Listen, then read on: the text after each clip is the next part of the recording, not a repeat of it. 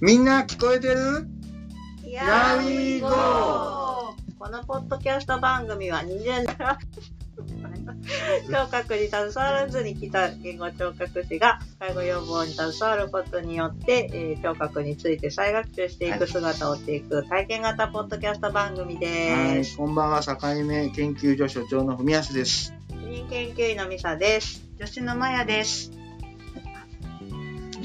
見習いの美穂子です。 ざっとしてるな。見習いだったか な。はい、桜落ちの木の絵です。はい、始まりました。今年も、今年もだいぶ2月まで進んできましたけれどもね、はいはい学習も進んでおりますね。はい、着々と、はい面白い、あの、知らないことがやっぱりいろいろありますね。そうなん聴覚沼にはまりつつありますね。深いですね。深いですね、この沼は思ったよりも奥深かったそうですといねう。ことですね。はい。まあ、言語聴覚士だっていうことをうん。忘れて、はい。忘れちゃいけないんですけど、はい。忘れて、はい。そうなんだってそうなんだ。 え教えて教えて。なってるっていう。やっぱり聴覚士と名乗っているからにはね、そうですね。やっぱり知ってないとね、知らない間に聴覚士になりたいと。皆さんが気づかないうちに。これ聞くだけで、この番組聞くだけでいいですから。お得。お得よー。とい奥さんうこと正しいわよ。奥さん正しいわよ。そうなのえー、今なら、今な漏れなく。これなく無料です無料で。課金制度なし。なしで。今時。で前回は、えっ、と、あの、耳鳴りの話をしたと思いますけども、えそこからの流れでですねえ、うん難聴ってそう耳鳴りと関係あるよねでしたし、もうちょっとこう身近なところでいくとめまいとかふらつきもうん難聴と関係あるっていう話がね、ありますよね井上さんどうですかそのあたりはそうですね。あのーで、耳の中、内耳の中にも三半規管っていうように、まあ、平行感覚を司る感覚器があるので、やっぱり、あの、難聴になることで、うどうしてもその、音の方向が取りにくいとか、音の距離感が取りにくいっていうことで、まあ、そういうのが原因で、んめまい、ふらつきだったり、あと、転倒、転ぶリスクもね、増えますよね。うんうんそうですねなんか普段私たちも病院で働いてると転倒予防ってものすごい重要な、あのポイントなんですよねいかに転倒を防ぐかっていうので、 大体まあ、あの、耳が悪くなくても急に起き上がってフラフラして転んだとか、そういう人たちも多いので、でも実際は、その、私たちは耳とそこ関係ないって思ってるけどそうも、ねまあ関係あるかもしれないね。目はわかるうんね、当うん然。うん耳がね、そうなかなか思い至らないでね、すなんかね。起立性低血圧かなぐらいのなんか感じで思っちゃうけど、実は耳かもしれないっていう人が中にいるかもねっていうなるほことですね。ど。うんまあハイリスクの一つというそこうとでですねすかねうんはいかどうかはちょっとわからんけどね、そこまでねは。、でも私も一回だけ何かは理由はよくわからないけどすごいめまいがして立ち上がれなかったことがあってあれはもうどうにもできないもんね、めまいはうん、ね。びっくりするぐらいねそうですね。でもやっぱり、あのーね、特にメニエル病が多いと思うんですけど、経験した人から言うと、もう天井がぐるぐる回って、うん立ち上がることもできなくて、うずくまるしかそうない。なんですよねうんだから女性の人は割とね、うん、な多いですね周りでもよく、まあ、聞きますけどねだからまあ耳メニエルもやっぱ難聴っていう症状がうんあると思います耳の中のやっぱり関係で、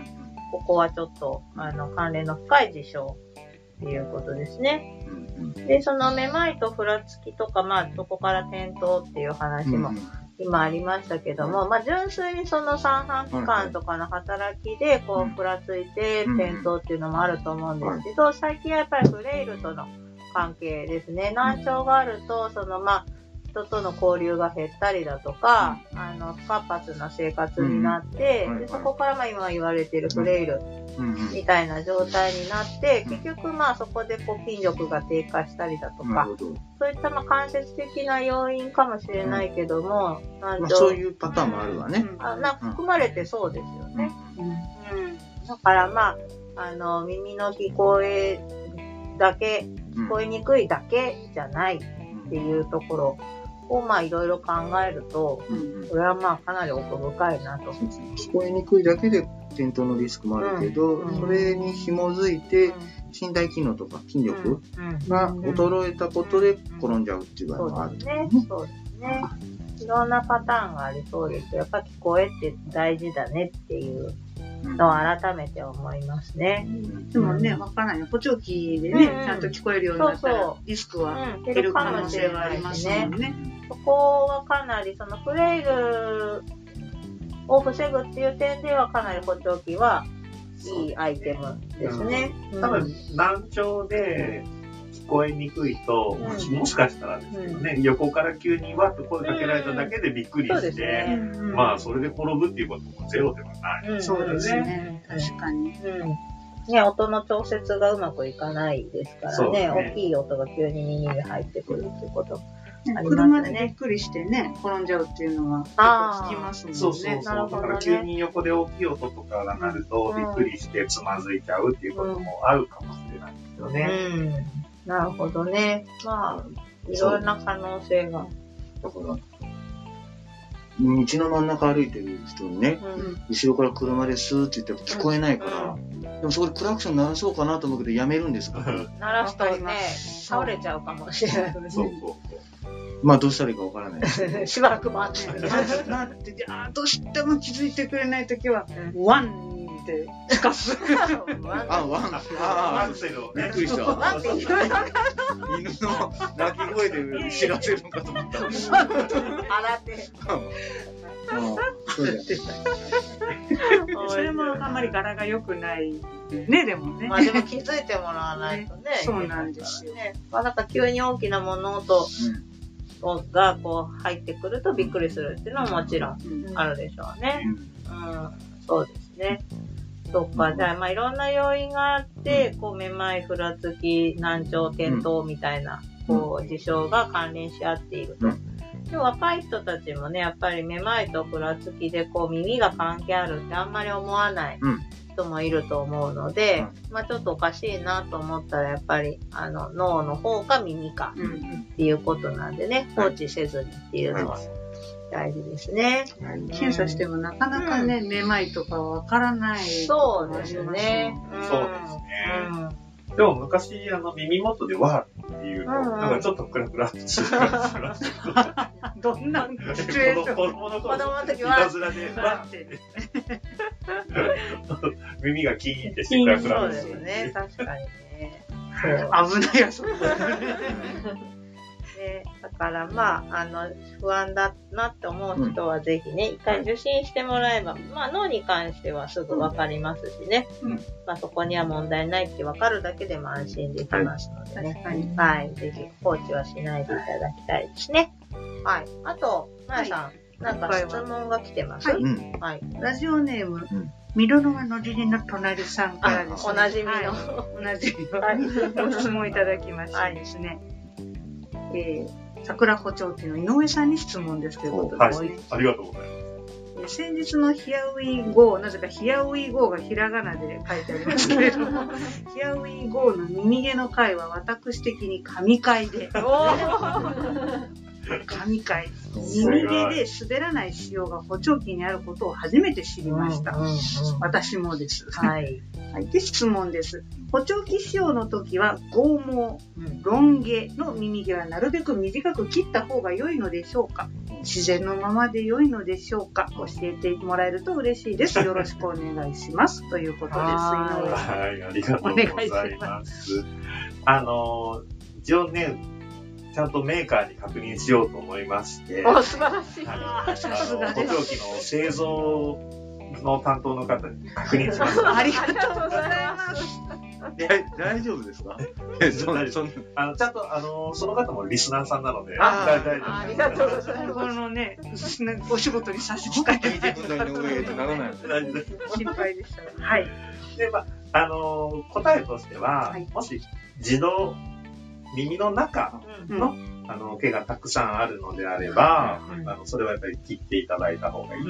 で、理由としては、やっぱり耳の中に毛があると、補聴器が滑って抜けてくる可能性がある、ということですね。で、えっ、と、耳の外。はいえあの、肉眼で見えるような部分に、あの、剛毛とか、えー、ロン毛っていう風になる と、えーこれもまあできれば切っていただきたいということなんですけど、その理由は、補聴器には、あの、換気をするための空気穴が開けてあるんですね。